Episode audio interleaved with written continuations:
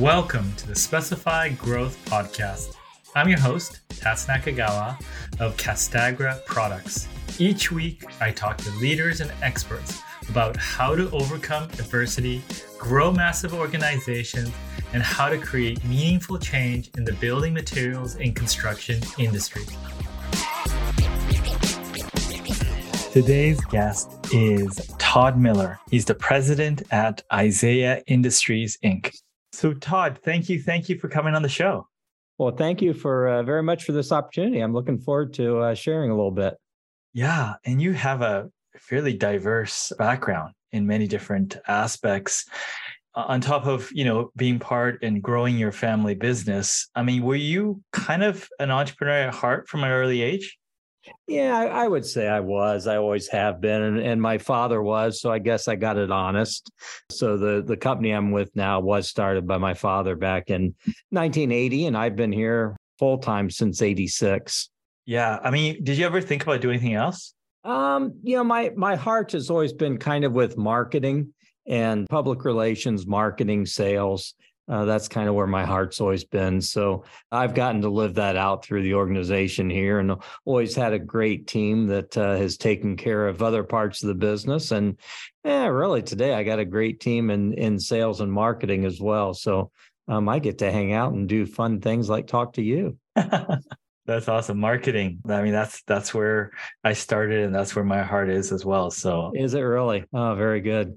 Absolutely. So that partially answers some of my questions because I have noticed, you know, as you you know been part of this company and you're growing it that there's lots of marketing things that have happened over the years such as new, different websites on tiny homes and stuff like that were those a you know result of your efforts um, a lot of it has been. I mean, we've kind of recognized. So, as a manufacturer of what we call specialty residential metal roofing, we're we're kind of opposite scale from you. I mean, you're more commercial and low slope, if I'm not mistaken, and Correct. we're more steep slope and metal. But you know, one of the things we've recognized is there's a lot of kind of niche markets uh, that are using metal roofing, and so yeah, we've developed a couple of specialty websites really to make for a better experience for those customers. So if someone does come to us uh, looking for like you mentioned, a tiny home roof. Uh, we've got a website out there for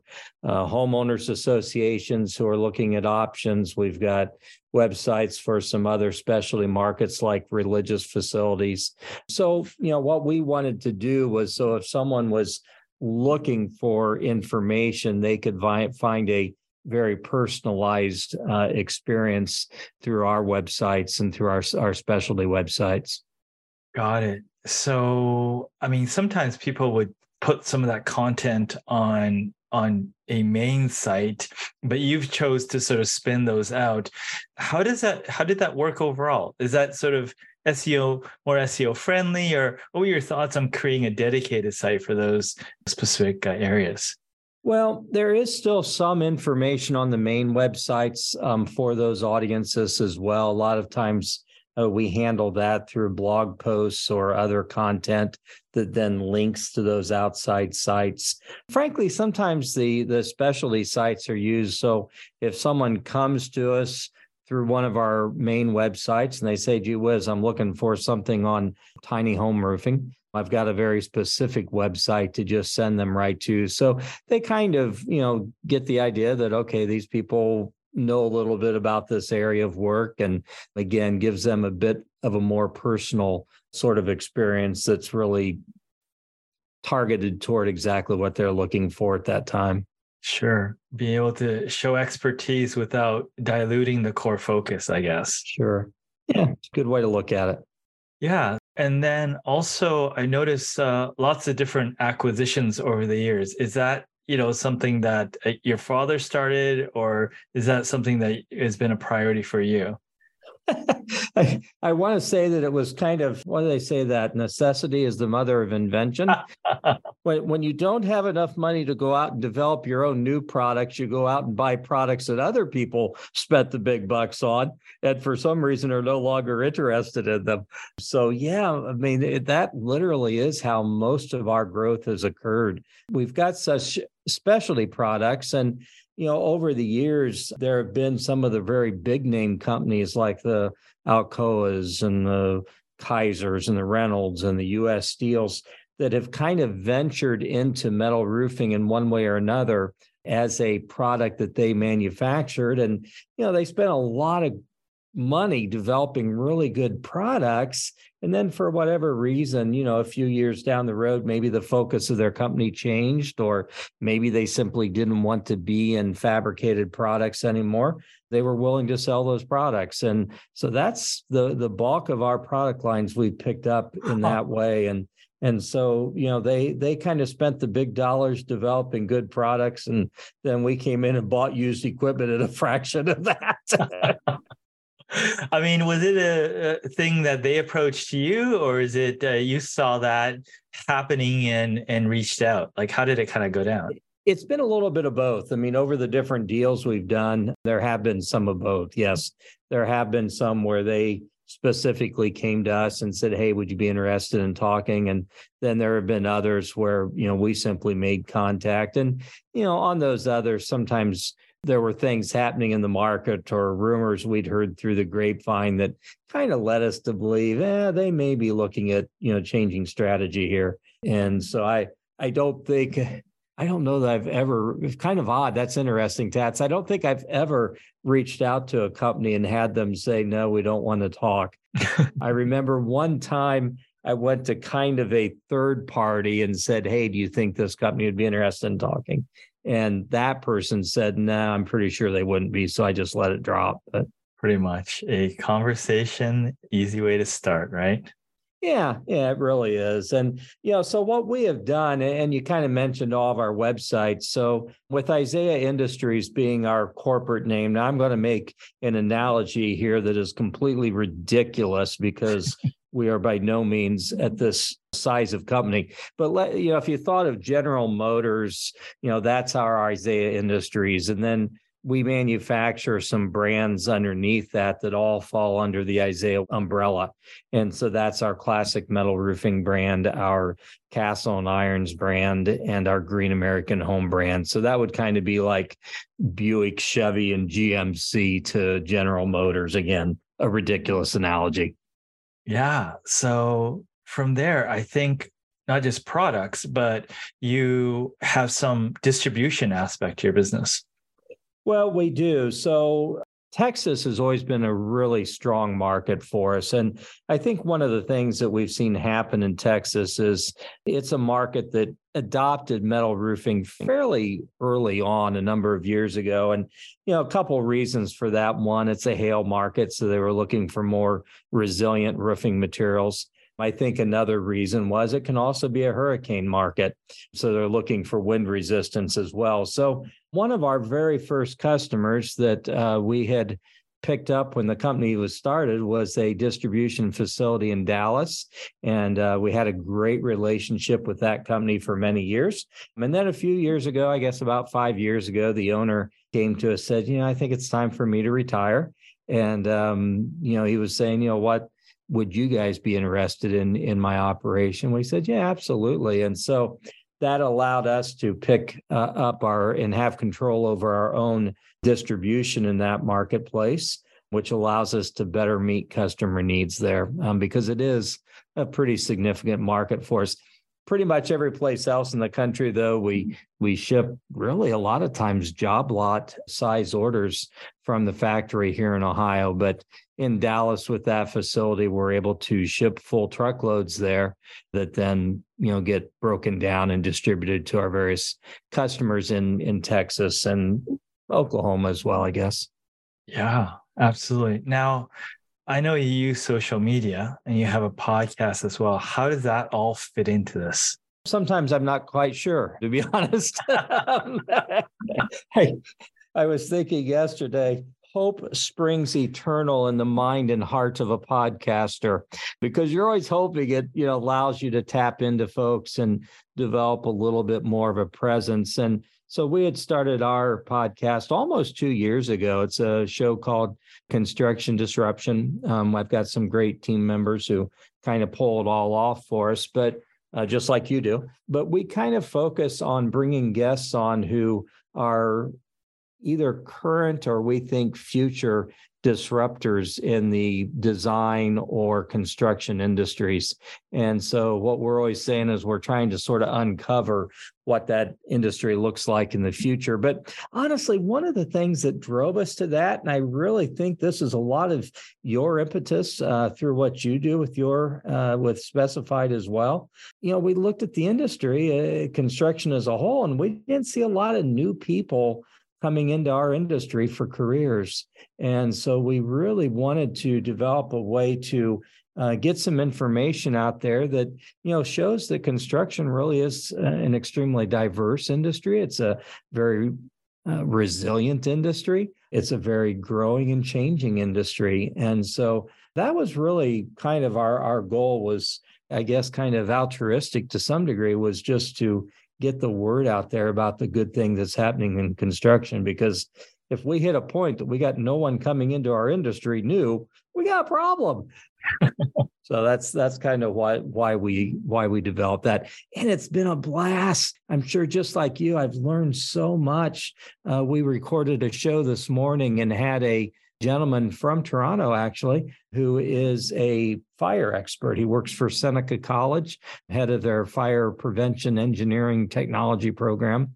And um, just a fascinating guy and and I learned so much about things that those of us in the construction industry need to be thinking about in terms of the safety of the occupants of our buildings and one of his areas of expertise that fascinated me is kind of looking at and understanding the behavior of people if they are caught in a building that is on fire. Oh. And what do those people naturally do? And, you know, one of the things he mentioned was your inclination is if you got to get away, you go back toward that door you came in. But oftentimes that is not the closest door for you or, or the safest door.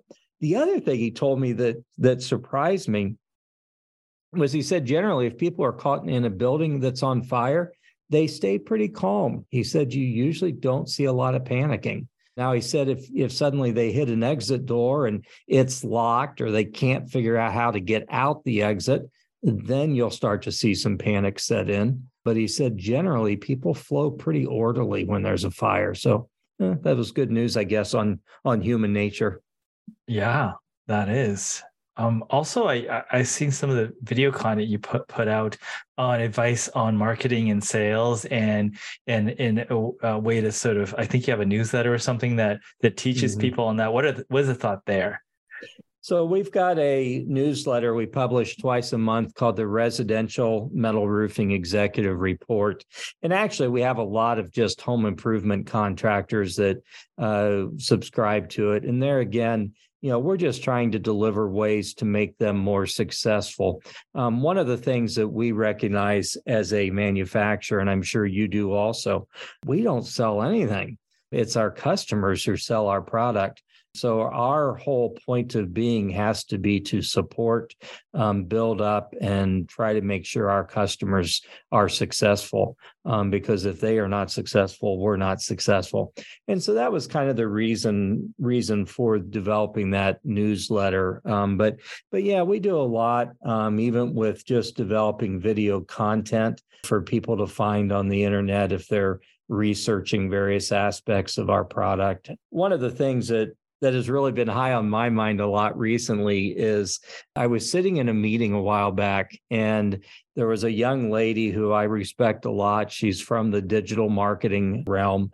And, you know, of course, those of us, you know, know that there's a lot of people out there willing to sell you their digital marketing skills, some better than others. But but she made the point. She said, you know, and and she kind of gravitated towards something I had said several years ago that it felt like all this content development on the internet was a race to fill up the internet.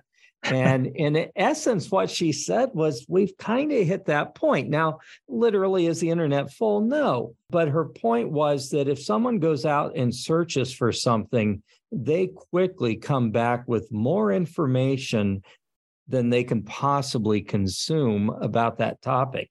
And so her point was that now instead of just content development really even instead of seo and all the types of things we do to, to try to allow our websites be seen she said it's really more um, about the customer experience. So getting them on your website and you've got you know they say three to five i think usually it's about two seconds to prove to them that you've got the information they're looking for and you know even once you draw them in from that point if you're able to keep them from bouncing right away even at that point it's still about their experience with your company you know i was kind of thinking so for many years a lot of us in marketing had said marketing is kind of a mix of science and art. Mm-hmm. And, you know, for a number of years, it was all about the sciences. We developed all the digital strategies and everything.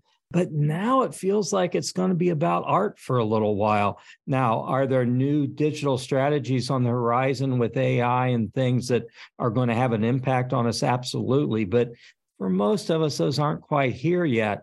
So right now it's more about the art and you know how do you pull that customer in? How do you quickly engage them? How do you ensure them that you're the company they're looking for and and I can blather on forever about this but you know one of the things I saw happening with a lot of the folks out there you know selling you their digital solutions was they wanted to make your website basically a big lead capture form and so you'd go to the website and basically all be about give me your information, I'll call you. Now, every once in a while, there's the consumer who says, Yeah, that's where I'm at. But most consumers got to your website not thinking, I want anyone to call me yet. I want to make sure this is the right company. So we need to be thinking about what that first impression is, how personalized that is to the consumer, and whether we're able to then pull them into a relationship. Yeah, for sure. Now, obviously, you have a deep interest in marketing, and and you said you have a team now and stuff like that. How do you spend your time? Where do you make an impact in oh. terms oh. of your day to day? Because what it sounds like is you have teams in all areas covering sure. the oper- operating aspects of things. You know, I, I do a lot of checking in with folks, and you know a lot of coaching a lot of trying to find out what they're struggling with at that moment um, maybe what their challenges are but i confess i'm also the crazy guy that occasionally brings them some harebrained ideas. And sometimes they tell me you know todd nice idea. That's probably not going to work. And i fully accept that. Eh, I've started to keep a notebook on my desk just full of crazy ideas but i just you know, I, I, think that we always all have to be looking to push the envelope. And, you know, sometimes when I go to a team member with an idea that's a little far fetched, I know it's far fetched and I know it's not going to happen. But my goal right then and there is to get them thinking a little bit ahead. Okay, Miller's crazy with this idea, but maybe it allows us to jump over that and go to something else that's also good. So I think a lot of the role that leader plays is kind of inspiring and encouraging the creativity and of course you know recognizing the creativity in your team and rewarding and and congratulating for that as well. Absolutely. What's your craziest idea that worked? Okay this one was not i don't remember that this one well, I think maybe it was mine. Okay. So we all remember back when the video iPods first came out from Apple, and it was a little iPod that had just been used for music, and suddenly it had a tiny little video screen on there. So we had a about, and they were pretty expensive. I mean, 800 bucks, 1000 bucks. We had a number of contractors across the country that were in our sights as companies we were really targeting that we wanted to try to build a relationship with. And so what we did was we bought each one of them one of these iPods and re- we recorded a personalized video message on there for them, inviting them to an event we were having, if I remember right. But you know, it, it was expensive. I mean, I think I bought 20 of these things at however much they cost. But what I did find was it caught people's attention. And the funniest one is out of those 20, I can think of one, and I think there might be a couple of others who is indeed a, a customer of ours today. And the funny thing was, he often told me, he said, Todd, I got that thing from you, and I didn't have a clue what that thing was uh, or what to do with it. But suddenly I got it to work, and there you guys popped up, and uh, he came to the event we were promoting, and you know he's one of our uh, not only our one of our top dealers in the country, he's one of our best friends also. Wonderful. That's a great story. I mean, you, you talked about some of the trends upcoming about, you know, the focus on arts and stuff like that. But give me an example of what you're referring to. Like what what is going to become more important going forward? That's not on the algorithmic uh, AI side, but more the art side that you're referring to. You know, I think it is that personalized experience. So, you know, I, I think we're we're going to see more and more personalized landing pages. So, so one of the things that uh, have really caught my attention, and frankly, for the last 10 years, they've just annoyed the bejesus out of me, um, is QR codes. Mm. I mean, I got to admit, when they first came out, I didn't really get it. And they just annoyed me seeing these things pop up.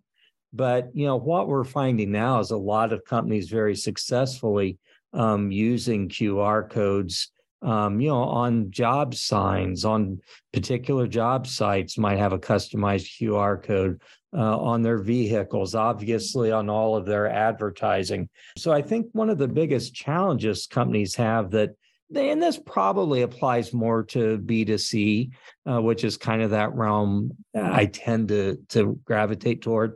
But I think it works for B2B too. But you know, just that idea that okay, I I use their QR code and I immediately get taken to a website that is very customized to exactly what I'm thinking about at that moment and exactly what problem I'm, I'm trying to solve. And so I just think a lot of that art is going to be in really analyzing, you know, what is that customer's attitude when they come to you. So one of the challenges we have. So, a lot of the products we manufacture don't look like metal roofs. So, we've manufactured products that may look like slate roofing or wood shake roofing or even asphalt shingles. And so you you take a typical consumer out there, they're thinking, you know, I need a roof. I heard I, I need a new roof for my house. I've heard about this thing called metal roofing. In their mind, though, when they think metal roofing, they really are thinking more traditional vertical seam metal roofs like they've seen on commercial buildings or maybe agricultural or industrial buildings. They're not really thinking our product. So one of the challenges we have is they they type in metal roofing and maybe us or one of our dealers' websites or one of our subsites comes up. They click on it and they if they're immediately greeted by content and photos that don't look like what they thought they were searching for i, I got a problem because they're going to back out of that real quick. Now i may have something that once i can get them to actually pay attention to me they may absolutely go bonkers over and fall in love with but i've got to think about that initial foray onto my website and and try to grab them with either showing them what they came there to see and then trying to flip them or immediately some sort of imagery or content that immediately says hey i understand you're looking for a metal roof. Here's a metal did you know a metal roof could look like this? And so that's the type of thing that i think that where that art comes into play that we all got to be thinking about um, what is exactly that customer experience. Yeah, for sure. Now, speaking of customer experience, you have dealers, you have installers. How do you work that network? Because obviously, any weak part of the chain affects the reputation of the business. How, how do you manage that over the years? How, yeah. w- where have you gotten to with that? So we do we we really try to have close relationships with our what we call our dealers out there. And for us, a dealer is a typically someone who came out of the home improvement industry. It's a contractor, and maybe they had always done siding or windows or room additions, and they had always avoided roofing like the plague because they didn't think they could make money at roofing.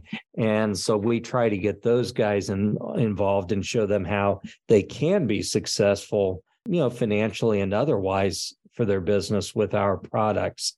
So we've got the country broken down into six different areas, um, territories, and each one has a territory manager and little bit overlap here, but also a customer support person. And so that territory manager is charged with building relationships with the dealers in those markets where we've got gaps and need new dealers. Uh, that person is charged with trying to find new dealers and then the customer support person does all the day-to-day you know processing orders getting leads to them if we generate a homeowner lead that's appropriate for them yeah. um, all that type of day-to-day stuff but our real goal is you know to have that close relationship with them um, and then we provide a lot of in-depth training on how to sell our products the in-home sales presentation. We have a fully scripted about a two hour in-home sales presentation that we train our dealers how to use. We train them how to market how to generate leads. We've got scripts on appointment setting. Um, that's kind of a pet peeve of mine too is you know contractor has someone call in and uh, they want to talk to a salesperson. That that is such a critical moment for that contractor. And a lot of times they kind of divert it to whoever happened to answer the phone instead of having a you know a professional call room with professional appointment setters who know how to in essence sell the idea that that homeowner needs to have them come to their home to look at things you know, and and we've got full installation training division as well. We have um, about fifteen thousand square feet here in Ohio. Uh, where we train people how to install our products. And then we also do a fair amount of going out to job sites and, and training on job sites as well. One of the things that is a reality, I mean, metal is gaining market share pretty rapidly. It's up to a 17% share of the residential re-roofing market. But the reality is a lot of contractors want to be able to say that they do metal because they know that it's growing. But I see a lot of contractors have bad experiences with that first couple of metal jobs. And they're like, yeah, I'm not going to do one of those again. And, you know, it really was because they didn't know how to sell the value. They didn't know how to price it right. They didn't know how to install it efficiently. And those really are the three things that we come alongside a contractor and help them be able to do all three of those things sell the value of it, uh, price it properly, and install it. Sure, absolutely. Is there anything that um, I did not cover, but you want to talk about? Yeah, we've covered a lot of ground here. Oh, I will. I will give a shameless plug if I can, Tats. Um, I'm not quite sure how quickly you will publish this episode, but we are holding our annual Metal Roofing Summit, April 25th through 27th in Dayton, Ohio. And that is open to anyone who either is involved in metal roofing um, or is interested in metal roofing. And we just have some great speakers lined up. Uh, we literally never talk about our products. Um, it's all about, you know, just bringing them good content to help them be successful. I've even had several competitors come to it. It's just a great time. So people can learn more about that at metalroofingsummit.com. Perfect.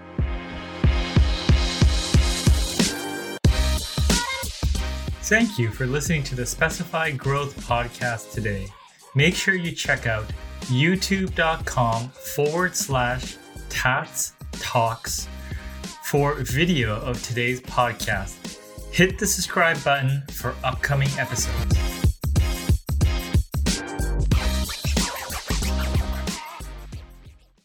This podcast is a part of the C Suite Radio Network. For more top business podcasts, visit c-suiteradio.com.